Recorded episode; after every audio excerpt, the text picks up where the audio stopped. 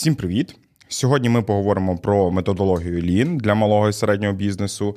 Я думаю, що більшість з нас стикалася з різними тими чи іншими книжками про різні дуже цікаві американські, японські і не тільки кейси. І дуже важко це все примірювали на себе.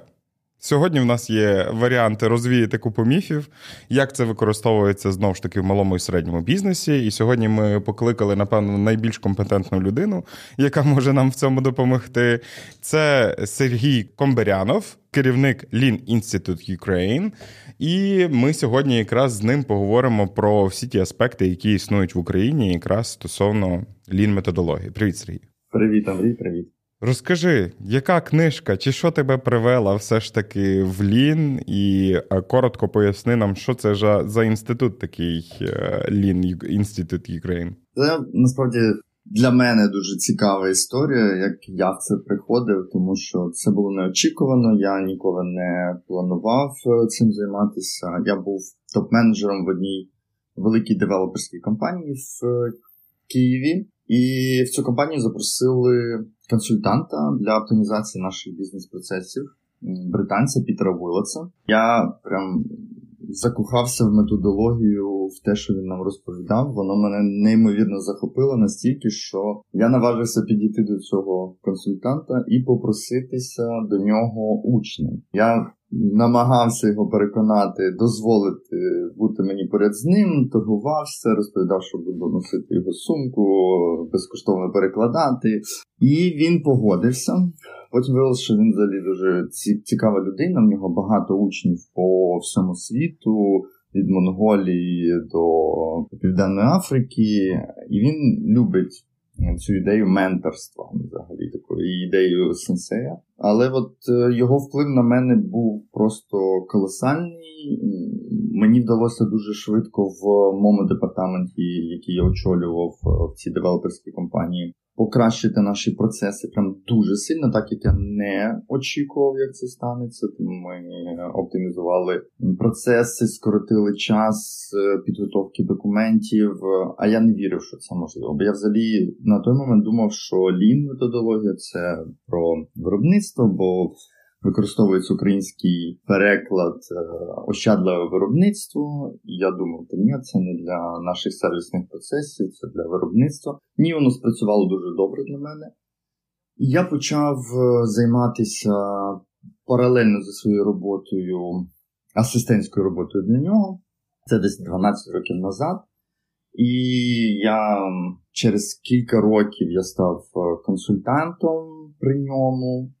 У 2006 році він мене познайомив з організацією Lean Global Network, яка відкривала представництво в Україні. І це є Lean Інститут України, яким я керую. Вони приїхали, оцінили нашу роботу вже на той момент і допомогли відкрити цей інститут. І от з 2016 року інститут працює успішно, я ним керую. А методологія сама, вона просто неймовірна, вона створена для того, щоб захоплювати думки людей, і по суті, вона лише про вміння бачити втрати і вирішувати проблеми так, щоб вони ніколи не повторювалися. Ну, ця проста ідея, вона дуже така кетчі, як по англійською кажуть, і вона зачепила мене і чіпляє дуже багато. Ну точно, якщо в українського топ-менеджера в девелоперській компанії зацікавила якась методологія, яка заставила його стати юним падаваном, це напевно має абсолютний сенс. Дивись, коли ми читаємо знову ж таки те ж саме ощадливе виробництво, чи читаємо там книжки по ТОСу, я розумію, що вони трошки мають інше бачення, але знову ж таки ти прикладаєш там. Ну, більш-менш, ну, тобто, якісь там заводики, ще якась історія. І знову ж таки, з того, що ми починали розмову, ну, важко якось це, напевно, прикласти на малий і середній бізнес. Ти такий думаєш, ну от я виросту, і от тоді я стану як ті дядьки, яких описуються знову ж таки в книжках то існує, напевно, такий міф, що немає сенсу все ж таки впроваджувати це в малих і середніх е, підприємствах. Чи можеш ти нам або його підтвердити, або спростувати? Ну, можу тільки спростувати, тому що насправді сама методологія по своїй природі, вона. Дуже проста, вона взагалі не передбачає якихось складних систем. Тобі потрібні складні інструменти. І ще, от, оскільки це ідея ощадливості, лін англійською словою без надмірностей, тобі не потрібні інвестиції для того, щоб це робити. Сама ідея в тому, що ти прибираєш щось зайве, тому будь-хто в будь-чому може це імплементувати. Це стосується і там особистого життя, покращення якихось просторів у своїй квартирі. І, звісно, там будь-якого маленького ларька, магазинчику чи офісу на 3-4-5 людей. Тому що ти просто аналізуєш е, процеси, нічого не інвестуєш. Це одна з найдешевших, напевно, методологій імплементації, тому що ти не додаєш, ти забираєш, забираєш зайве. І в світі це поширено всюди. Є дуже багато прикладів е, лін малого фермерства, наприклад, е, лін в дуже дуже дрібних процесах сервісних на ринках. Тому що насправді малий і середній бізнес він більше потребує цієї оптимізації, щоб бути конкурентно здатнішим, ніж великий бізнес. Великі можуть собі дозволити бути неефективними, їхні маржі достатньо для того, щоб ще гратися з процесами. А малим їм треба прям дуже впахувати, аналізувати е, свої процеси, покращуватися. І воно так працює. І от, е, до речі, ковід, повномасштабне вторгнення, вони дуже показали, наскільки це адаптивна методологія під будь-які ситуації, які є.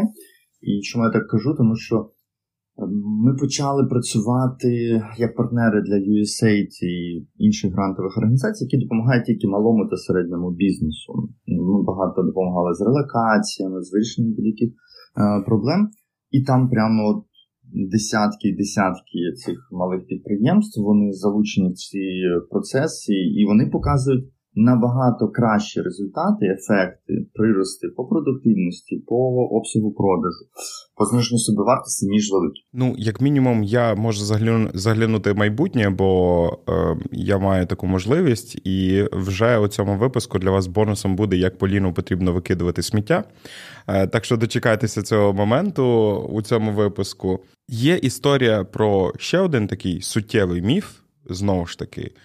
Це проблеми перекладу, та ми, ми всі розуміємо про те, що зазвичай е, лін-методологію все ж таки прикладають до історії з безпосередньо продакшеном, та виробництвом, як би це перекладали там в українських виданнях і не тільки. І дуже мало хто усвідомлює, що під його компанію, яка може надавати якісь ті чи інші послуги, чи вона є просто сервісною з тої, з тої чи іншої точки зору, тобто там постачає, наприклад, автозапчастини, ось можна теж прикласти безпосередньо цю методологію. Тож як якраз використовується лін для е, сервісних компаній? Ну, Давайте тут е, просто до бази підійдемо знову до основ, тому що я сказав, що дуже просте визначення лін це вміння бачити втрати і вирішувати проблеми так, щоб вони ніколи не повторювалися. Тобто до корення, це головна ідея. Тобто ти не просто займаєшся там траблшутінгом або кризовим менеджментом, ти вирішуєш проблему так, щоб вони не повторювалися. Це просте дуже визначення. Довше визначення в тому, що лін менеджмент це розвивати людей так, щоб вони покращували процеси для того, щоб приносити цінність клієнтам, яким чином прибираючи зайве з процесів. І тут нема нічого ні про виробництво, ні про щось таке конкретне, це про все. Тобто ти розвиваєш людей, які вміють покращувати процеси, вміють розуміти, в чому цінність клієнта, прибираючи зайве. В цьому визначенні вже є розуміння, що сервісні процеси також під це підходять. Ну і в принципі, мій досвід в девелоперській компанії е, якраз це також підтвердив, і це був, був мій такий момент істини. Але я завжди стикаюся з цими ситуаціями, коли люди сумніваються. Це було чомусь отак от нас насаджено, знову ж таки, через цей неправильний переклад колись. І ще через одну причину шалені успіхи колись саме в виробничих компаніях. Цю методологію придумала Toyota, вона її багато-багато років розвивала, вона довела її до ідеалу. Через це в неї супер показники, от через її успіхи, то що вона одна ну, номер один компанія в світі по дуже багатьом показникам. Через це всі думають, ну це виробництво, виробництво. Але ми повинні зрозуміти на сьогоднішній день 64% всіх американських компаній, всіх буквально вони впроваджують Лін. І Лін приклади є в Starbucks, це наш клієнт в світі нашої організації Lean Global до якої я належу. Це IKEA, продажі саме в магазинах. Це Zara магазин, це Amazon і Disney, виробництво фільмів. Якщо так от просто погуглити і сказати там лін компанії світу, хто впроваджує, то ми побачимо, що цих прикладів сервісних компаній їх дуже багато. В Україні, зокрема, я впроваджував в маркетинговій агенції, маркетинговій агенції Федерів в мережі ресторанів в Києві Тисі Співбар. І зараз впроваджую і дуже пишаюся ними на телебаченні і в дуже-дуже багатьох сервісних компаніях. Я маю такий один трюк, але не трюк, а просто таку підводку, коли я викладаю в Києво-Могилянській бізнес-школі, де я якраз викладаю на MBA операційну ефективність, і коли сидять оці топи, екзекютиви сумнів, і сумніваються, я їм завжди наводжу приклад, що мої колеги зараз, коли ми з вами говоримо, вони впроваджують лін в зоопарку Сан-Дієго і в оперному театрі Стокгольму якщо ви десь собі думаєте, що ви чомусь не підійдете, то ви маєте бути чимось гірше за зоопарк або оперний театр. Ну, це, звісно, жарт, але ну немає. Немає причин подумати, що ну ні, це хтось має займатися постійним покращенням, ефективністю, а ну, це не для нас. Для нас ще нічого такого не придумав. Як це дійсно відбувається в сервісних компаніях? Давайте ми послухаємо нашого гостя Андрія.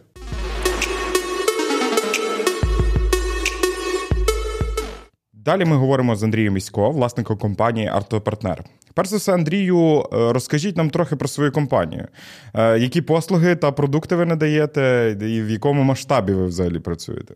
Ну, як можна е, зрозуміти з назви Автопартнер, бізнес нашої компанії пов'язаний з автомобілями. Компанію нашу було засновано у 2003 році в місті Житомир. Основним напрямком діяльності нашої компанії була продаж запчастин до бусів марок Volkswagen та Mercedes. Згодом ми розширили свій портфель до всіх бусів, а також е, ще пізніше почали займатися запчастинами до всіх легкових авто. І в 2020 році ми прийшли до того, що необхідно вже відкривати станцію технічного обслуговування по е, ремонту автомобілів. Повне коло. Повне коло, так. Така майже вертикально інтегрована компанія. Е, і на сьогоднішній день ми пропонуємо нашим клієнтам один з найширших асортиментів запчастин е, за доступною ціною в нашому регіоні, а також е, послуги щодо ремонту та технічного обслуговування їхніх автомобілів. Скажи чесно, тобі просто потрапила книжка про Тойоту безпосередньо ощадливе виробництво, чи як ми говорили з Сергієм, що вона по-іншому перекладається взагалі, що ти якраз зацікавився ліном? Чи це хтось з друзів прийшов і розказав: ну тобі треба на це звернути увагу? Коли ми дивимося на продажі, на кількість клієнтів, ми часом прагнені до збільшення кількості клієнтів та збільшення продажів, ми е, часто втрачаємо фокус того, що чи ефективно чи неефективно ми використовуємо власні ресурси. От саме е, намагання знайти додаткові можливості в середині компанії, такі як намагання швидше працювати, надавати більше послуг Е, за одиницю чи проміжок часу, вчасно надавати послуги е, без простою і затримок, а також зробити все з першого разу да, обслужити автомобіль е, без повторних заїздів та ремонту. Оце і спонукало все звернутися і подивитися в сторону лін методології та е, починати впровадження в принципі. Дивися, тебе не зачепив той міф, що зазвичай всі асоціюють безпосередньо лін з виробництвом. Та я розумію, що автопартнер ще поки що на даний момент не виготовляє запчастини, хоча все може статися, принаймні по вашій шкалі розвитку. Ось і чи не було в тебе якраз проблеми те, що ви зазвичай ну ви сервісна компанія, і яким чином те до себе прикрутити? Ну можливо десь там і були якісь незрозумілі речі, чи не було в тебе взагалі такого міфу? Ні, звичайно, виходячи з того, да, що е, лін практики вийшли з виробництва, то вони відповідно і гарно лягають на виробництво. І дійсно в мене в команді є люди, які стверджували, що в принципі ми не виробнича компанія, е, що в нас більш творчий підхід до процесів, що ну, в деякій мірі да, можна з ними погодитися. Чому? Тому що в сфері сервісу е, ти більше працюєш з клієнтами. На виробництві ти працюєш більше з матеріалами. І коли працюєш з клієнтами, в тебе більше варіацій всяких відкривається. І тут певні складнощі виникають. Проте, навіть коли ти спілкуєшся з клієнтом, е, на певних етапах можливо провести стандартизацію. Ну, наприклад, якщо брати е, загальні процеси, то такі розкладати верніше загальний процес продажу, то такі моменти, наприклад, як привітання чи виявлення потреби, це взагалі е, стандартизувати можливо. Тобто, да навіть підбір запчастин Здавалося на різні авто, різні запчастини, безліч варіацій, але так чи інакше, це також само можливо стандартизувати за допомогою використання стандартних набірів набору інструмента підбору. Да, Єдине, що, скоріше всього, важко стандартизувати, це, напевно, досвід. Але передачу досвіду, да, е, верніше передачею досвіду, можливо керувати за допомогою матриць кваліфікації, які теж, в принципі, є інструментом. Ти можеш трішки розказати, от ви познайомилися, вирішили, що це ці обмеження там потрібно долати, і з чого починалася якраз ваша історія? Е, за що перше ви зачепилися безпосередньо впроваджуючи лін в своїй компанії? Ми почали з того, що так як лін не впроваджується однією людиною, Да? Тобто не можна просто зверху сказати е, сьогодні прийти в компанію і сказати, що все, сьогодні ми працюємо по ліну, і всі зрозуміли, що і як треба робити і виконувати, і всі побігли і працюють по ліну. Так воно, на жаль, не працює. Через то ми пішли шляхом долучення е, всіх ключових е, керівників до навчання. Першим етапом у нас було пройдення жовтого поясу від інституту. Від інституту. Подальше ми долучили співробітників е, Лінк-інституту до співпраці з нами. І на сьогоднішній день ми е, співпрацюємо е, в активній формі. Кажи трішки таку річ. Ну, щоденний менеджмент, в принципі, є дуже важливою такою частиною ліна. Яким чином ви структуруєте якраз робочий день на СТО з використанням цього підходу? Гарне питання. Значить, щоденний менеджмент допомагає визначити проблемні місця е, в тих чи інших процесах за допомогою операційного персоналу. Тобто кожен наш день починається з того, що ми збираємо керівників і їхніх е, операційних працівників біля дошок щоденного менеджменту. Ці наради е, вони не мають затягуватись довго по часу, проходять 5 або 10 хвилин в рамках цього. І е, ключове, що на цих дошках виводяться 3-4 показника, які впливають на процесні дії співробітників, скажімо так. Да? Це процесні е, показники. Ну, Ми намагалися зробити їх, вибрати такі показники, щоб вони були процесні, щоб вони нам показували, які дії впливають на виконання того чи іншого процесу. Верніше, не дії, а на результат. Які дії працівників впливають е, на результат досягнення показника. І завдяки цим показникам е, ми маємо змогу вдосконалювати свої процеси. Якщо працівник може на своєму рівні вирішити, виникши, коли показник не сходиться, да, він показує нам на те, що щось іде не так в процесі. Якщо працівник може е, на своєму рівні усунути проблему, то, звичайно, він цим займається. Якщо не може, він е, вносить свої, верніше, ми разом на щоденному менеджменті підсвічуємо проблему, вносимо його до дошки проблеми і надалі намагаємося знайти причини виникнення проблеми, усунути ці проблеми, а також в подальшому е, зробити так, щоб цих проблем не виникало, тобто зробити стандарт, стандартний процес, і тоді ця проблема виходить. Ось таким от чином. Е, відбувається у нас якби щоденний менеджмент, це допомагає нам структурувати, в принципі, і е, мати плани, в тому числі завдяки тим самим показникам на день, який буде, тому що ми можемо там, наприклад, е, визначити процент загрузки станції, підкоригувати записи. Ми фіксуємо моменти, які нам треба покращити. Все це дає змогу трохи спланувати день, більш продуктивніше його провести. Розкажи, на що ти найбільше звертаєш увагу, тобто які показники, на твою думку, якраз найбільше виросли або навпаки зменшилися е, від впровадження якраз лін, які там суттєво попливали на вашу компанію, і з точки зору СТО, і з точки зору якраз постачальника запчастин. Показники постійно змінюються. Да? Коли ми досягаємо певного результату, показник е, може виводитись і змінюватись. Наприклад, за допомогою щоденного менеджменту, дошок щоденного менеджменту, ми виявили затримку в ремонтах авто. Тобто один з показників вчасно ми чи невчасно е, випускаємо авто з цеху. Шляхом щоденного менеджменту, дошок щоденного менеджменту, однією з причин, що авто невчасно виходить з цеху, було виявлено те, що є затримка в е, ланцюжку поставки запчастин. Тобто, шляхом заміру знову ж таки е, поставки запчастин, ми виявили, що на поставку запчастин від нашого основного партнера втрачається, витрачається 3,5 години. При цьому ми їздили 7 разів на день до цього постачальника.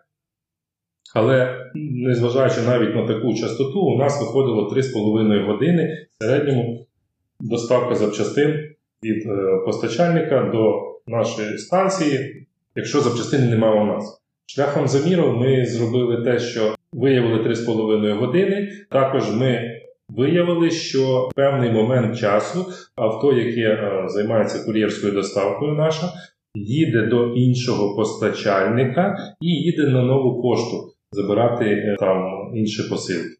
Е, шляхом перемовин з постачальником і шляхом перенесення часу заїзду на нову пошту ми змогли досягнути того, що кур'єр, по суті, їздить, почав їздити не замість 7 разів на день, 9 разів на день е, до основного постачальника. І це дало нам змогу зменшити час очікування з 3,5 годин до 2 годин. Таким чином, ми, в принципі, вирішили одну з проблем, що е, запчастини приходять не в строк. Розкажи трішки, як ви бачите подальший розвиток, яким чином за допомогою Лін впровадження Лін буде розвиватися автопартнер? Ну, е, по-перше, за допомогою е, практик ми плануємо підтягнути такі показники, як швидкість обслуговування та ремонту. Це плануємо досягати за допомогою карти процесу, усунути е, втрати там на очікування, на лишнє транспортування. Намагатися будемо е, викон, виконати все точно в строк. От, а також плануємо підвищити якість обслуговування. Тобто будемо відслідковувати, вірніше, ну так, будемо відслідковувати такий показник, е, як гідно з першого разу. Да? Будемо намагатися уникнути повторних заїздів, браків і тому е, подібне. Ну, ми бажаємо тобі тільки натхнення і того, щоб це бувалося. Бо е, я надіюся, що інші люди вже тепер не будуть е, мати в голові цей міф стосовно того, що лін стосується тільки виробничих компаній, а спокійно якраз накладається на сервісні. Я думаю, що вони теж будуть звертати увагу на те, яким чином якомога якісніше і швидше обслуговувати своїх клієнтів, заробляти більше грошей за можливості знову ж таки е, обслуговувати заробляти більше і обслуговувати якісніше в рази. Добре, я вам дякую. Бажаю успіху всім, хто хоче долучитися, да, доєднатися до лін практики методологій. Це дійсно потужні інструменти, які е, можуть вивести е, любу компанію на нові е, вершини. Однозначно можуть допомогти стандартизувати певні процеси. Ваш бізнес. Не буде на ручному керуванні, а буде е, на системному управлінні. Всім бажаю успіху.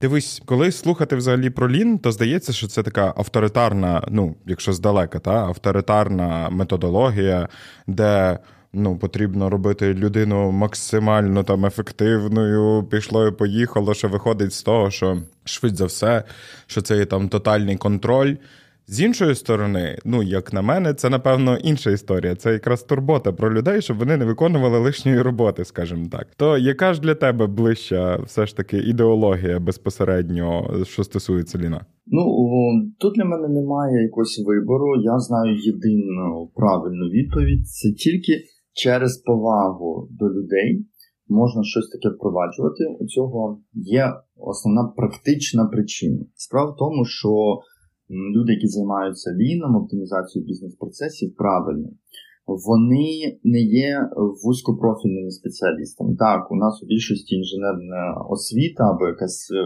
менеджерська освіта, але ми не маємо вузькопрофільних е, знань в тих сферах, в яких ми працюємо. І, наприклад, коли я працював з МХП наша ряба, люди сумнівалися, що ти знаєш про вирощування курей, про однорідність, про породи бройлерів, чи ти дійсно можеш щось робити. Потім ти приходиш в компанію Сіклум або Федерів. У мене було дуже цікаво, коли ти сидиш з топовими спеціалістами, вони на тебе дивляться, що ти будеш нам розповідати. Ми номер одна один компанія в Україні. Ми самі тренінги читаємо. Що ти тут прийшов? І ти дійсно не можеш бути кращим за них, тому ти через повагу до них через переконання, що ти створиш їх життя легшим, кращим, зручнішим, ти залучаєш їх. Це такий базовий перший крок. Ми прямо на слайдах в своєму інституті, під час навчання, ми прямо його пишемо. Перший крок залучення людей.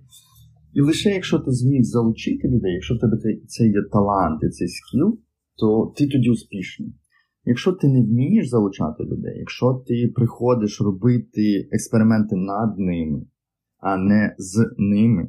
Тоді вони, повір, дуже просто тебе обдурять, дадуть тобі якісь неправильні дані, і ти провалишся. Але якщо ти їх залучаєш, вони вірять тобі, вони вірять, що ти робиш щось дуже важливе і їм допоможеш.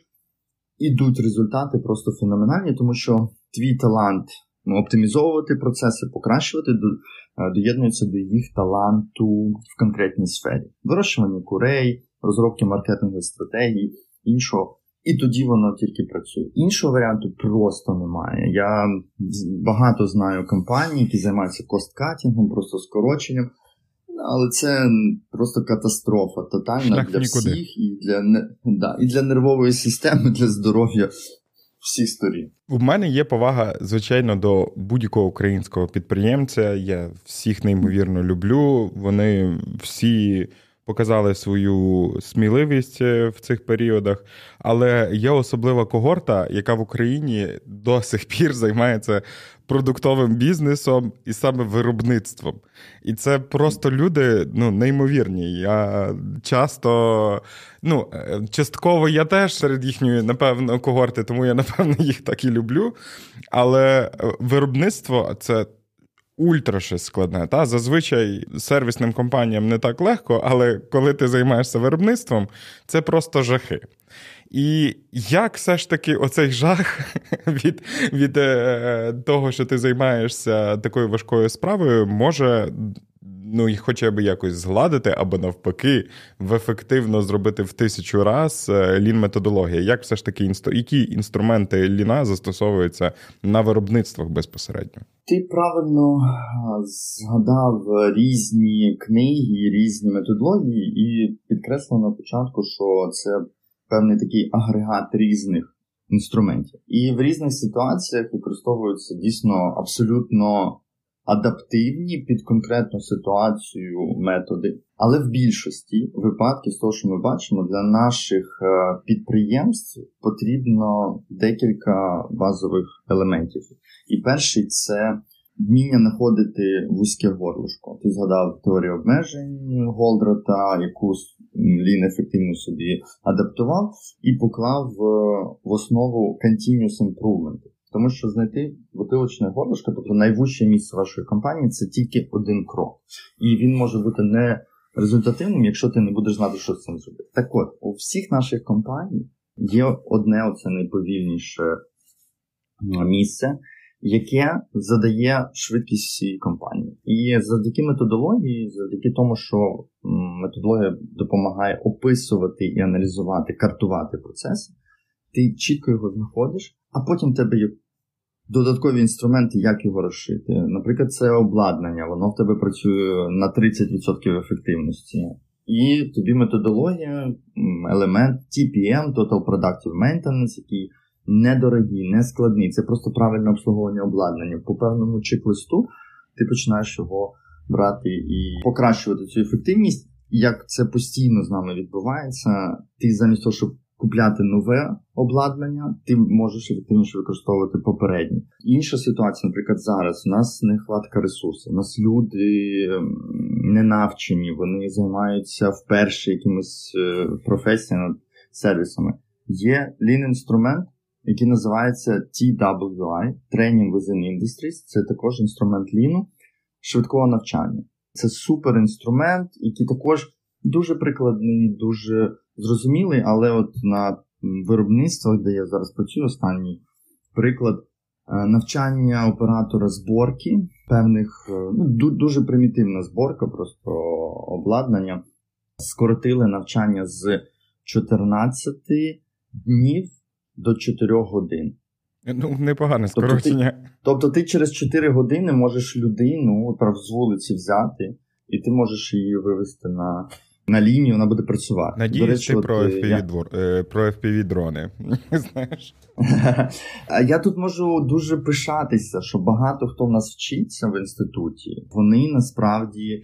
Зараз або в армії служать, вчать, наприклад, по цій же методології, згадані TWI, вони вчать користуватися іноземним іноземною зброєю, або вони ремонтують нашу техніку, або вони виробляють ті ж самі дрони. І це мені дуже подобається, що завдяки тому, що ми почали рано, в 2016-му, вже склалася ця когорта людей, які пішли в ці процеси, в ВПК, в армію зі знанням. Цього, і вони там ефективно використовують. У нас ну, просто бувають навіть такі щемкі моменти, коли в нас там проєкт людина захищає, ну буквально за копу. Він він продовжує, він розуміє, що це йому там дає в його процеси. Він під'єднується до нас по камері, вибачається за обстановку, а ми всі сидимо з такими очима, ну ти розумієш. Наскільки це для нас емоційно, наскільки ти хочеш все це віддавати, і наскільки ти по-іншому вважаєш свою роботу важливою зараз. І я насправді вважаю, що це для України ця ідея постійного покращення, ефективності, це прям спасіння, конкурентна здатність. Ми завдяки цьому зможемо прям всіх подолати, не тільки росіян, але й конкуренцію світову, бути конкурентно здатними виходити на ринки, і це відбувається зараз. Дуже круто відбувається, тому що насправді в нас нема вибору. Змінюйся або помри, це прям дуже фактична така фраза в наших Дійсно, як підтверджується ця фраза, ми зараз послухаємо разом е, з вами на кейсі компанії Арпал.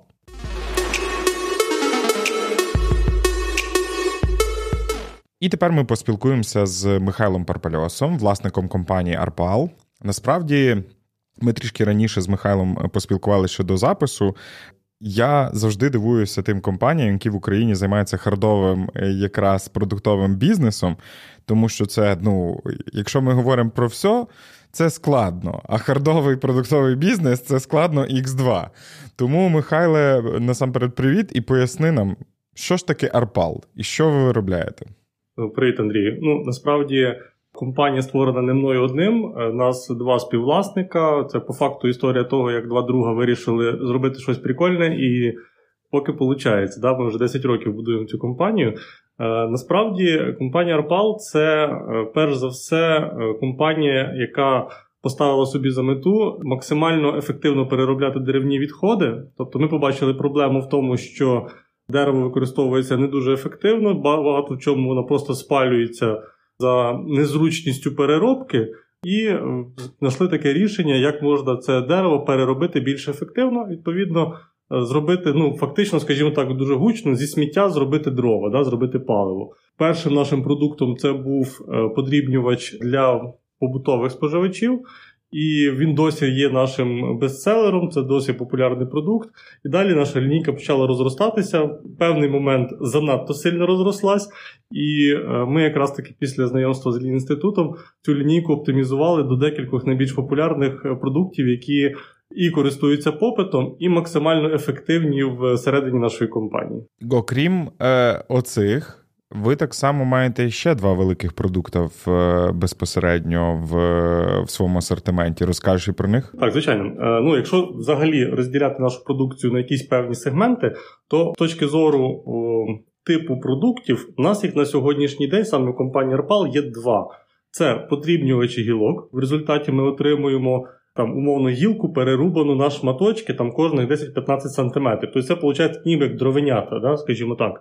І друга велика е, частина нашого асортименту це щепорізи. Ну, Це фактично прилад, який нарізає деревину на дрібну щепку, да, там на тріски, на друзки, на на щепу, яку потім в подальшому можна переробляти якісь інші продукти. Ну, там, Наприклад, перебивати в паливо, яке можна спалити, або віддавати на дообробку і зробити там ті самі ОСБ-панелі, да, або ДСП-плити. Це все, в принципі, тирса або друзки в такому плані.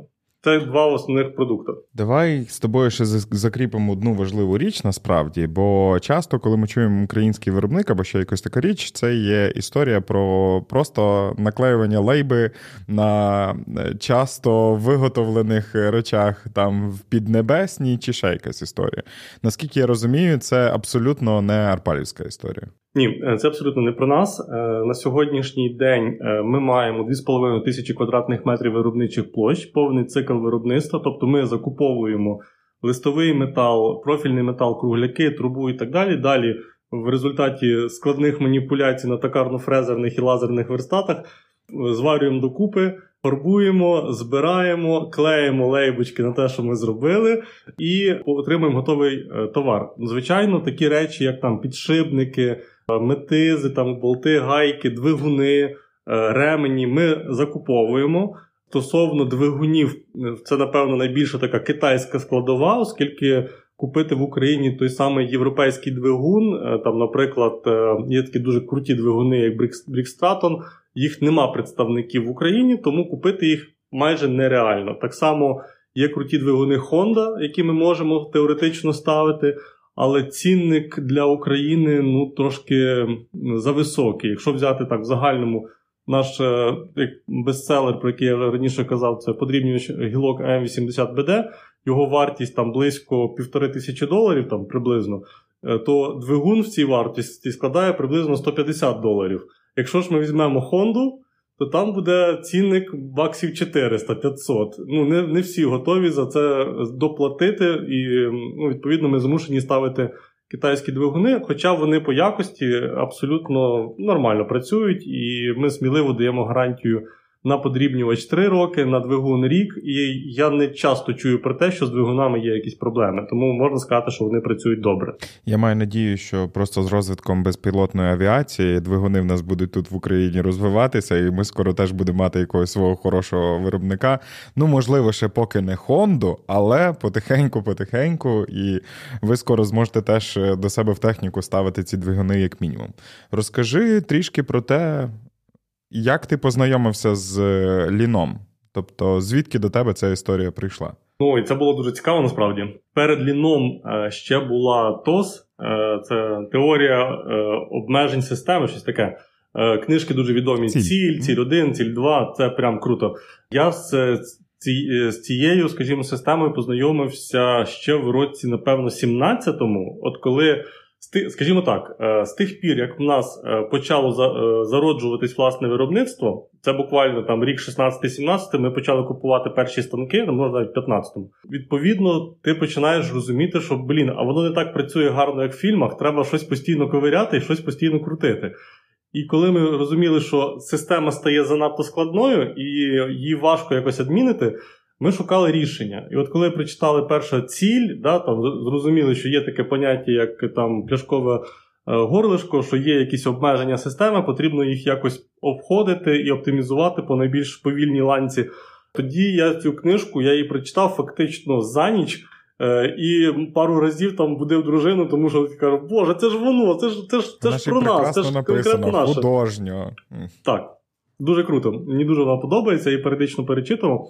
Але ми частково, скажімо, почали розуміти якісь речі ще тоді, а десь рік, кінець кінець 19-го, початок 20-го року, коли ми вже так значно розрослися, стали складніші.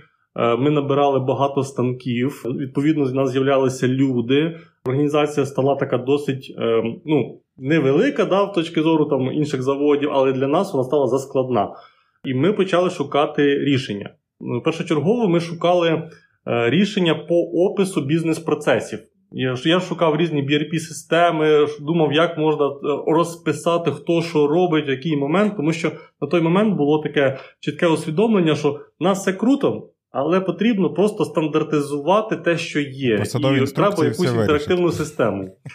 Е, да, я шукав, до речі, е, саме е, механізм автоматичного написання посадових інструкцій, е, тому що ну, це все станки, це окей, якщо якщо це там сервіс на якийсь продукт, і всі сидять за компами, і ти можеш прописати там в якомусь я не знаю, якійсь CRM-ці, можеш прописати шлях бізнес-процесу, там це легко робити. Коли в тебе все станки, і люди, там, умовно кажучи, там без телефонів в руках або руки брудні, то про описати це все можна тільки на папері якимись зрозумілими речами. Я шукав тоді ці механізми, слава Богу, я їх тоді не знайшов. І в якийсь момент ми шукали, хто нам може описати бізнес-процеси. І мені Фейсбук підкинув рекламу Лін інституту. Я такий, ну окей, може вони щось порадять. Е, ми тоді е, записалися, по-моєму, якийсь був вебінар, послухали, ну прикольно ну давайте підемо на навчання. А це ж ти розумів, був е, березень 20-го року, початок карантину. от це от. І на той момент ми відчували вже ну, реальні проблеми в, в нашій структурі компанії. Ну, прям відчувалося, воно вже накопилося. І було таке відчуття, от я його згадую, і я, воно мені дуже не подобалось. Я був злий на людей, на працівників, тому що думав, блін, ми намагаємося зробити краще, а ви от лажаєте. От знаєш, от, тобто я вважав, що ми робимо все можливе, а нас не розуміють. І це була така певна обідка на працівників. Коли ми почали навчатися, там Сергій е, буквально на перших заняттях порадив прочитати ощадливе виробництво. І оця книга, я би сказав, це одна з тих книг, яка ну прям реально поміняла життя. Оце я би всім рекомендував її читати. Це прям дуже крута книжечка. Потім сформували команду. Е, шість чоловік, які безпосередньо можуть приймати рішення і якось можемо розділяти якісь ідеї і обговорювати. Створили чатік, до сих пор десь у нас є. Е, і в тому чатіку ми почали в процесі навчання обговорювати ідеї, які там озвучені, і приміряти ці ідеї на собі. Е, і це було дуже прикольно. Тобто ми постійно в телефонах, у нас дружини ще ображалися, що ми спілкувалися. Коли ми були по, ну, поза роботою, постійно в телефонах спілкувалися, коли зустрічалися родинами, то хлопці все одно сиділи в кутку і обговорювали якісь речі, що за що можна було зробити. І отут нам дуже допомогло послідовність. Тобто ми не могли спланувати на 8 кроків вперед. Ми могли спланувати наступний свій крок, який напевно, буде корисний. І потім, е, пройшовши цей крок, нам відкривався трошки більше горизонт, що далі ми можемо зробити. І якщо було щось незрозуміло, ми розуміли, що це треба оцей точку Б, яка занадто далеко, розділити на дві, і тоді буде зрозуміло, що далі робити. І так, от маленькими кроками, ми пройшли навчання, отримали якісь ну, приблизне розуміння, про що це. Плюс е, дочитали книгу е, і обговорювали ідеї цієї книги спільно. І після цього ми запросили е, десант від Лін інституту, е, щоб вони е, відвідали нас і допомогли безпосередньо проводити ці ідеї. І це було дуже прикольно, тому що вони прийшли перший раз кажуть: Окей, нас там зазвичай це три дні. Перший день ми дивимось, другий день ми показуємо якісь речі, які ми помітили перший день, і третій день ми їх впроваджуємо. Коли вони побачили об'єм е, того, що в нас відбувається, вони кажуть: Окей, чуваки, тут так не буде. Нам доведеться розділити наш е, візит, і треба буде розтягнути в часі. Вони показали те, що їм здалося, те, що зачепило їхнє око. Ми підтвердили свої якісь догадки, куди нам потрібно рухатись, і вони нас залишили на пару місяців е, на виконання тих речей. Ну, скажімо так, домашнім завданням. І після цього ми вже в процесі е, спілкувалися е, дистанційно, казали, що ми робимо. Е, якщо ми заходили в якийсь глухий кут, нас направляли і показували, ну, в чому була якби, помилка і проблема. Паралельно ми довчалися. Ну і зараз нам далеко до того, щоб називати себе там суперпрофі, але ті результати, які описувались в книжках, і ми думали, та ну come on, плюс 50% до виручки, то це нереально. В два рази швидше виробництво, то це нереально. А по факту ми цього досягли. Ну, тобто, якщо взяти прямо показники за 20 рік і 22 рік, навіть 23 рік, то ми прям приросли дуже швидко, і ну, нас це в період, скажімо так, початку вторгнення нас це врятувало, відверто кажучи. Дивися, коли ти читаєш безпосередньо ті книжечки, та ну там приклади часто про якісь там заводи, ще ще якась історія. І часто боїшся навіть чисто ментально приміряти на себе. Та ну я та де я, та який я там заводик і так далі. Я заводичок і так далі, а не заводище. І тому питання. Лін зазвичай він асоціюється з такими великими корпораціями. Ну, чисто через те, що це написано там в книжках, е, безпосередньо на таких їхніх прикладах. Які ти бачиш відмінності якраз між оцими великими компаніями і середніми? Чи підхід універсальний і байдуже по факту? Е, я б більше сказав, бо перше, підхід універсальний. По-друге, це можна не тільки в малих заводах використовувати, це можна використовувати навіть в приватному побуті. Ну, тобто на якихось елементарних речах. Е, ти вже розумієш, що ти можеш економити е, свої рухи, економити свій час. У мене так було взагалі... з миттям посуду вдома. У мене мене ця історія з викиданням сміття, насправді. Mm-hmm. Ти можу, якщо захочеш, потім розповісти лайфхак. Mm-hmm. Як можна міняти, викидати сміття по ліну. То це дійсно міняє спосіб мислення, і ти не можеш. Це ну, певна профдеформація. Ти коли починаєш бачити втрати.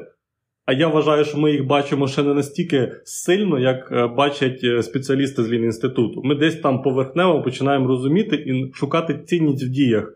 То ти не можеш від цього відмовитися. Це прям боляче, коли ти дивишся, як в інших компаніях прямо от панує неефективність процесів. Це прям фізично боляче спостерігати. І найгірше люди це не відчувають, їм ок. А ти приходиш і кажеш, а, зробіть щось з цим, ви втрачаєте купу грошей. Так от, відмінність від е, між малими і великими компаніями це вартість помилки, вартість трат. Якщо, умовно кажучи, е, в нас працівник е, не задіяний там на 100%, він неефективний в своїх діях на 100%, ну окей, це працівник. Коли це взяти якогось мегамонстра і вони витрачають там кожного десятого клієнта, то це масштабується просто до, до мільярдів. Тому різниця невелика. Відсотка все класно, все однаково. Що приватне господарство, що там е, Toyota і все решта. Тобто це все одно відсотки. Ну, Toyota ні, тому що в Toyota, я думаю, все ж таки ефективність десь там ближче до 100%. І, ну, Говоримо про якесь виробництво, яке ніколи лін не використовувало. Да? Тобто і там, і там є певний ресурс покращень. Е, ціна оцих от втрат е, різна. Ну бо суто різниця в масштабі. Ти говориш якраз про там конкретні результати, ти назвав цифри. А мене цікавить більше, наскільки процес впливає е, в подальшому взагалі на всю роботу. Ви, наскільки я розумію, приділили увагу не тільки виробництву, а й подальших всіх процесах безпосередньо і в реалізації, і так далі. І це в комплексі якраз і спрацювало. Ну насправді реалізацію, якщо ми говоримо про е, відділ продажів і mm-hmm. офісну частину, то це те, над чим ми працюємо зараз. Поясню навіть, чому так сталося. Історично складалося так, що ми могли продавати більше, чим могли фізично зробити. Були постійно якісь обмеження, які нас стримували в продажах. Ми ми могли продати більше, але ми не могли те, що ми продали, е, виконати свої зобов'язання і поставити в термін. Плюс у нас з термінами реально були великі проблеми, е, і ми зараз їх практично побороли завдяки Лін в першу чергу. Тому ми на офіс і на відділ продажів, на прокачування і оптимізацію е, менеджерів з продажу витрачали мінімум часу, тому що ми розуміли, що навіть ця неефективність вона е, забезпечує роботу заводу по максимуму. Тому там нема нема чого зараз ламати. Ми шукали вузьке місце і намагалися його розширити. І потім переходили до наступного військового місця і далі розширювали. І таким чином, в процесі цього розширення відділ продажу він міг забезпечити роботою навіть розширені вузькі місця виробництва. І було ок. В цьому році е, ми вже дійшли до того, ми переїхали якраз в процесі вимкнень світла зимових. Ми переїжджали в інше виробництво, на інше приміщення. Ми об'єднали всі всі цеха в один в новому приміщенні, бо раніше ми були трошки географічно розкидані, і це додавало ну, певних логістичних проблем. Зараз ми всі під одною під одною під одним дахом, все стало набагато швидше, всі в купці, і за рахунок от зменшення цього логістичного плеча у нас і піднялася ще й ефективність, тому що ну, все реально стало швидше. І за рахунок цього ми почали робити несподівано більше набагато більше, чим відділ продажу міг би забезпечити роботою. І тепер ми перейшли до того, що окей, хлопці, ми поки були на заводі, бо ви були не скажімо так, достатньо швидкі. Тепер завод розкачався настільки, що тепер ви саме вузьке звено, і ми будемо вас прокачувати. І от ми якраз зараз, е, ну, останні два місяці, певно, і ще місяця два нам буде потрібно. Ми стандартизуємо роботу е, менеджерів. Е, вводимо систему адаптації, ми стандартизуємо то, як будуть спілку, як спілкуються менеджери, їхній порядок дій, контактів з клієнтами, і все все одне. В принципі, ми робимо те ж саме, що на виробництві, тільки це вже з, пов'язано безпосередньо з менеджером і з клієнтами, те, як клієнти будуть нас бачити в подальшому. І як тільки ми оптимізуємо саме механіку взаємодії з клієнтів, далі ми можемо е, вже якимось чином робити, е, як колись конкуренти казали, робити наш маркетинг більш агресивним. Тобто розкидати мережу контактів більше для того, щоб отримати більше вхідних заявок, для того, щоб покращена і більш ефективна система взаємодії могла переварити збільшений об'єм клієнтів. Михайле, давай дрібку корисності в цей випуск. Як Поліну викидувати сміття? Я знав, що ти спитаєш. Ну, дивись. Історія дуже проста. Ти, коли ходиш там до смітника на кухні, ти береш, він вже повний, ти зав'язуєш і виходиш виносити сміття. І в тебе залишається порожнє відро. І зазвичай, ну, ну, по крайній мірі, в мене так в родині бувало, що о, блін, треба викинути сміття, а там немає там немає пакету, ну, викинув. І відповідно хтось викидав вже якесь сміття в порожній порожнє відро, і для того, щоб цього не ставалося, потрібно було максимально швидко надіти свіжий пакет. Але ж ти вийшов, і в тебе була невиконана задача, тому що потрібно було виконати сміття. А потім тобі потрібно згадати, що ти там не надів пакет, і потрібно було сходити там в якусь комірку для того, щоб дістати рулон з пакетами. І потім я зрозумів, а для чого тобі ходити за рулоном з пакетами, який знаходиться десь там де-інде в шухляді чи в комірці, неважливо. І я оцей рулон з пакетами просто залишав в відрі. Тобто ми беремо відро, лишаємо рулон з пакетами, зверху на нього надягаємо чистий пакет, і відбувається ситуація. Ти забираєш пакет зі сміттям і бачиш рулон з пакетами. І тобі набагато легше, не треба нікуди ходити. Ти береш рулон, відматуєш наступний пакет і надягаєш його. Ідеально. Я думаю, що більшість сьогодні, прослухавши це, як мінімум підуть і зроблять це. Ну я точно першим це зроблю. Михайло, натхнення вам в виконанні безпосередньо того, що ви зараз робите з своїми продажами, розширення, тому що українського виробника має бути все більше і більше. І я маю надію, ми ще з тобою почуємося. І для того, якщо вам сподобалася історія Михайла, пишіть в коментах, що давай нам арпал повну історію як це все відбувалося і що це за компанія. І дякую тобі за цю розмову. Це я ще не розказав про наш новий продукт, який ми почали впроваджувати, і нову компанію, яку ми відкрили завдяки Ліну. Це вже буде тема наступних. Тримайся, так. Давай щось залишимо для людей.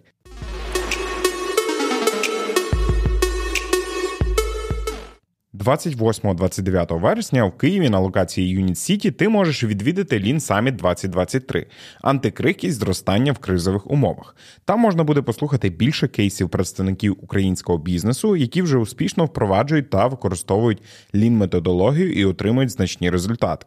15 спікерів з топових українських компаній, таких як Нова Пошта, Уклон, JBL, Сентравіс, Люксоптика та багато інших, поділяться реальними кейсами лін трансформації цих компаній. Реєструйся на саміт за посиланням в описі до цього подкасту.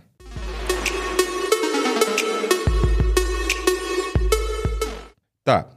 Обов'язково приходьте якраз на саміт, щоб почути більше кейсів. І тут я хочу тебе запитати, е, напевно, питання, яке мало би бути на початку, але нехай буде. Що ж таке інститут? Що мені приходити до вас на денну форму навчання, закривати підприємство, піти вивчити, а потім прийти до вас? Ну насправді інститут, е, така назва, була створена ще в 2007 році. Чому? Тому що колись конгломерат е, автовиробників вони скинулися грошима для двох професорів з Масачусетського технологічного інституту, засновників нашої організації, на вивчення секретів Toyota. І через те, що ті дали грантові гроші, ці автовиробники інші, які просто хотіли зрозуміти, чому Toyota така класна, чому вона це вміє, в чому секрет. Вони дали ці грантові гроші, то організація, яка була створена, вона була створена у вигляді інституту, як дослідницького інституту. А, Але коли робота була виконана, дослідження були зроблені, були опубліковані книжки, ну, наприклад, для виробництва ну, на англійську називається Lean thinking, lean мислення, але в Україні її переклали для виробництва. Або ще одна книжка дуже раджу її машина, що змінила світ проти льот. Коли ці книги були опубліковані, стала потреба в навчанні, в розвитку. Ці організації по всьому світу, таких як наш інститут, їх 31 зараз. Ми проводимо навчання онлайн, не треба нічого кидати. Ти просто приходиш на навчання, отримуєш сертифікат міжнародний по цій методології. Воно має логіку поясів. бо Це е, через японське коріння, це дуже збивими мистецтвами корелює.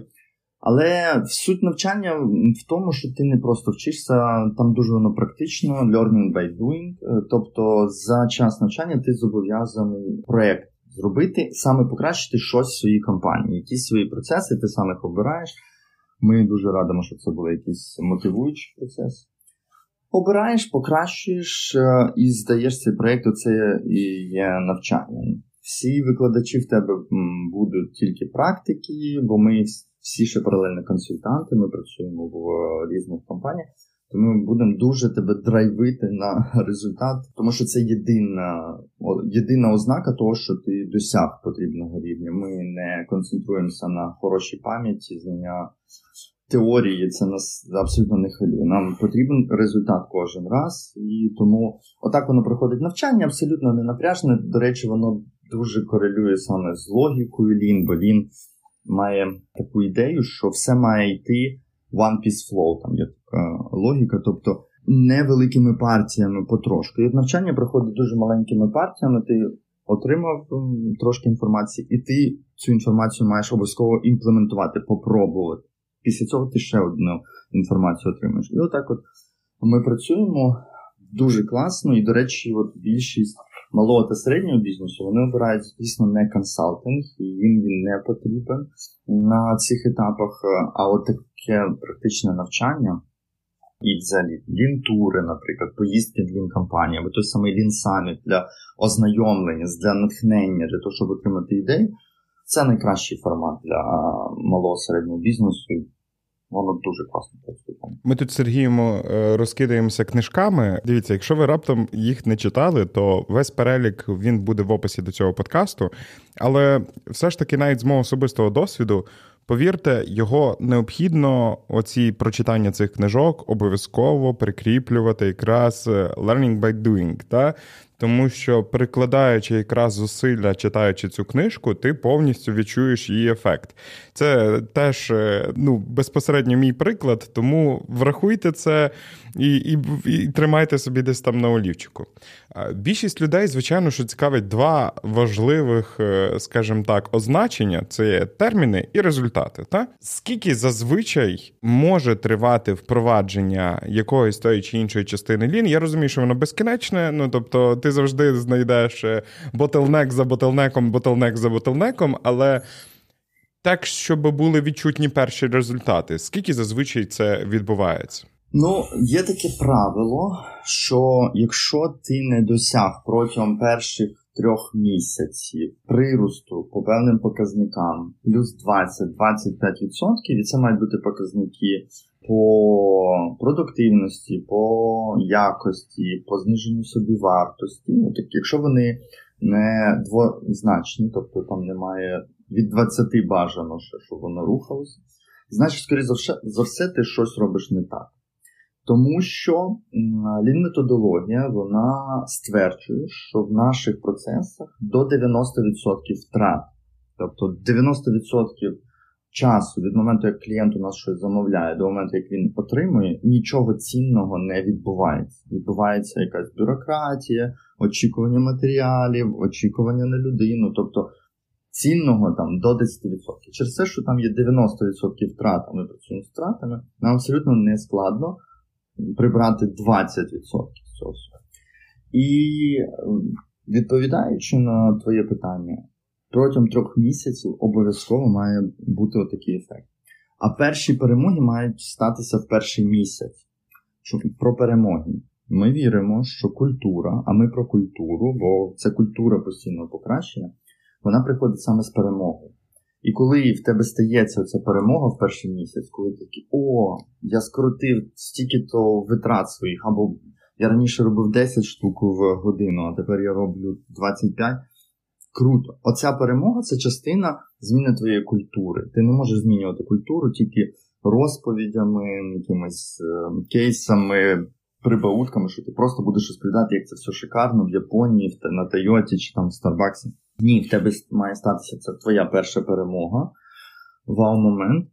А після цього дійсно воно вже continuous improvement, тобто люди не сходять з цього шляху, це як наркотик, тому що ти постійно покращуєшся, ти насолоджуєшся цим процесом, ти бачиш ці ефекти, і ти вже по-іншому не можеш. Це частина тебе. Скільки компаній, які пройшли оцю заразу для мозку е, і передають вже наступним колегам? Бо насправді це давай я застосую де не неправильне слово, та але добре, я застосую правильне слово. Ця спільнота вона дуже сильно заразна. Та коли мої колеги десь вчилися у вас чи просто прочитали книжку. Ну, в них просто не зупиняється цей потік. Вони просто ходять, тебе дергають і кажуть: Ну як так? Ну ну, ну ти ж втрачаєш. Ну ну подивися, подивися, що ти робиш. Ну я не можу на це дивитися спокійною душею. Мене болить просто бачачи, скільки ти е, втрачаєш, скільки таких людей вже існує в Україні, і коли має бути критична маса, щоб всі образно прийшли до цієї методології в Україні. На жаль, немає офіційної статистики, але тільки в нашому інституті це більше ніж півтори тисячі за рік а, людей. І оскільки дуже багато там індивідуальних підприємств, я можу казати, якщо по CRM подивитися, це буде 150-200 компаній. Щороку вони доєднуються до цього процесу. На сьогоднішній день всі топові українські компанії вони впроваджують цю методологію, тому що я, наприклад, є керівником лін трансформації нової пошти вже 5 років. В МХП стільки було всього зроблено, всі агрокомпанії, всі топові, всі банки, абсолютно всі банки в нас вчилися. І от коли ти йдеш просто по індустрії, ну, я вже навіть не буду називати такі компанії, як Medinvest, Dtec, там всі металурги, вони, звісно, просто для них це обов'язково. І коли ти дивишся на всі наші топи, всі вони впроваджують обов'язково. Вони ж починають вимагати у своїх підрядників е, це. Так само, як колись от він заходив в Україну 12 років, коли тільки починав, то перші клієнти, з якими працював, це були українські компанії, від яких іноземні компанії вимагали, щоб вони гарантували свою надійність тим, що вони впроваджують він. Так само вже і от. Середній прошарок українських компаній, вони починають це робити. У нас є цілі асоціації, наприклад, асоціація меблевиків України, будь-які меблевики, маленькі, середні, вони всі тотально поведені на лін методології. Лін, Кайзен, шадле виробництво це прям їхнє все. Я дуже щасливий за те, як вони це пропагують, бо вони прям це якась секта в них. От я Ми не хотів казати це слово. це, Тут можна, бо воно подібне, бо вони просто поведені на цьому, але це настільки з. Захоплюють своїми прикладами, тобто вони постійно один одному показують, як вони тут скоротили, наскільки в них тут краще стало, тут пробіги менше. І це просто вау. Я за от за такі кейси я дуже радію, і я щасливий. До речі, от, наприклад, про тих же ж меблевиків. Вони шикарно відреагували на ситуацію економічну після вторгнення. Вони дуже гнучко адаптувалися до експорту меблі. Ну, думаєш, українські меблі, ми то Італія, супер класно, ефективно почали експортувати, і тому мебловики дуже непогано в цій ситуації себе почувають. Ну і в принципі, можу сказати, я постійно думаю, що я нібито в якійсь бульбашці, тому що компанії, з якими я працюю, які мене оточують, вони себе почувають добре. Тобто не не ледве-ледве жевріють, вони почуваються добре. Дуже багато він компаній вони приросли за час повномасштабної війни. Чому? Тому що вони забирають ті ринки, які, наприклад, залишили російські компанії, або залишили якісь слабші конкуренти. І я просто бачу постійно ці прирости, прирости, прирости. І коли мене питають, а як там у вас в Україні з бізнесом, я кажу, круто, у нас отаке, отаке, отаке, і всі такі щось собі там.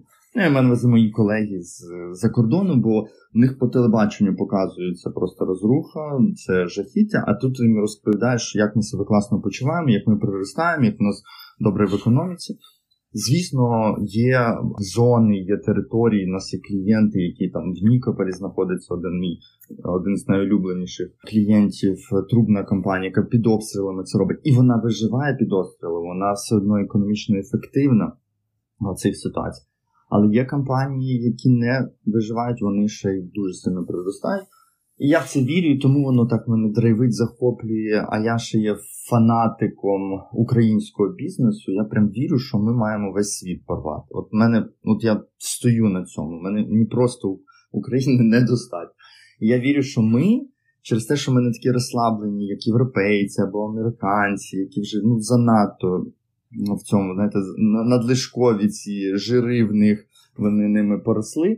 А ми цього не маємо, ми голодні, ми агресивні в плані того, що нам треба виживати, працювати. Я впевнений, що ми обов'язково світ цей задомінуємо з часом, а, але іншого варіанту, окрім постійного покращення, я не бачу. От тільки суперефективність. Ми не можемо вже конкурувати ціною на робочу силу, бо в нас вже її не так багато, вже багато дуже було втрачено.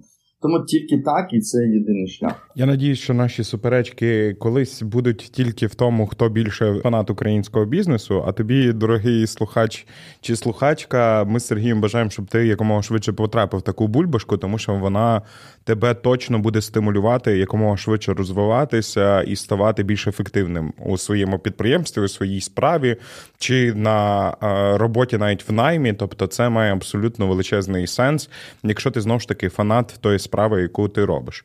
Е, дивись, Сергій, наші словники часто зараз залітають два слова: цифровізація, діджиталізація, як хочеш, так і називай. І тут питання таке: наскільки flexible, гнучка якраз е, Lean методологія, бо наскільки я розумію, її основи і так далі, вона розвивається разом з тим, як і розвивається світ. Тому що в будь-якому випадку інструментів ефективності безпосередньо підприємств вони знаходять ну, буквально щогодини, напевно, з'являються. Як все ж таки лін-методологія працює якраз з новими інструментами? А, Ну насправді вона їх створює частково. В тому просто не всі це усвідомлюють, але, наприклад. Agile чи Scrum, які багатьом відомі в it сфері це відгалуження від Lean.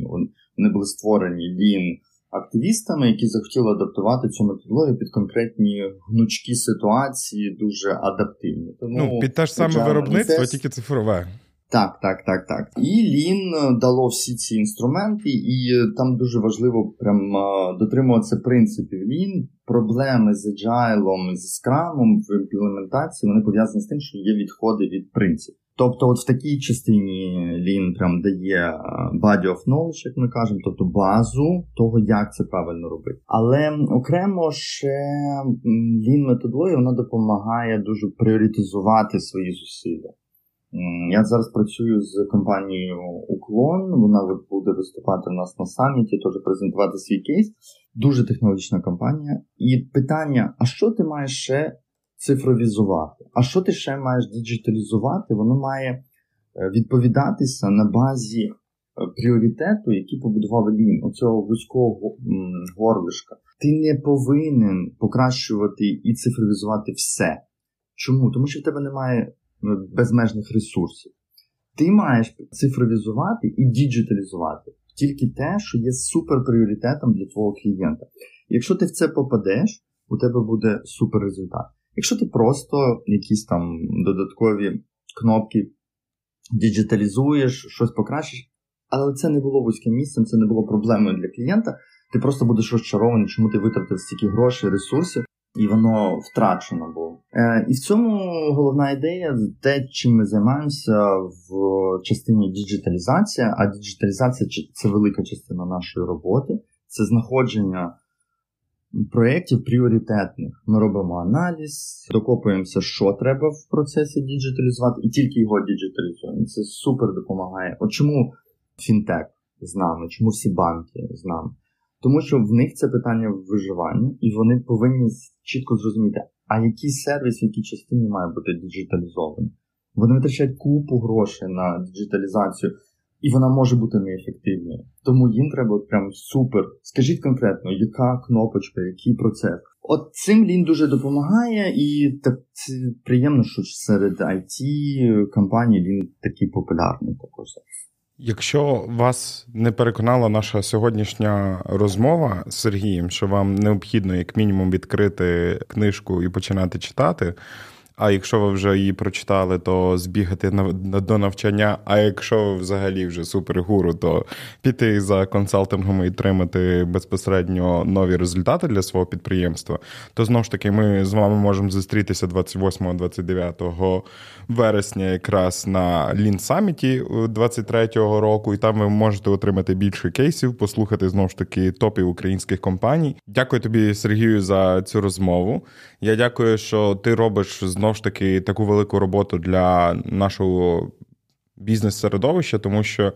Цей подкаст був створений для того, щоб українці ну, в Україні ставалося більше е, підприємців і щоб підприємства ставали ефективнішими. Ти якраз займаєшся, напевно, і другим, і першим також, бо знову ж таки розширюєш оцю спільноту. Не будемо її називати по-іншому. Так що дякую, що ділишся з нами цими знаннями, і дякую, що ви створюєте якраз хороші приклади, щоб їх наслідувати. Дякую, Андрій. Дякую за ці приємні слова. І від мене зворотній такий зв'язок. Я дуже люблю подкасти. Це я говорив вже, і ця розмова дуже важлива саме в частині того, що ви допомагаєте доносити правильні ідеї до людей. Я їх сам для консалтингового бізнесу, якщо б це був подкаст саме про як вести консалтинговий бізнес, то скільки ідей я понабирав з твого подкасту з ідей суперкласних українців, які розповідали відкрито про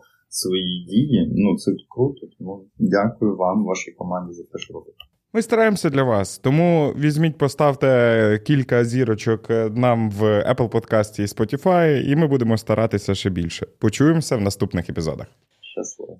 Надихайтесь та дійте.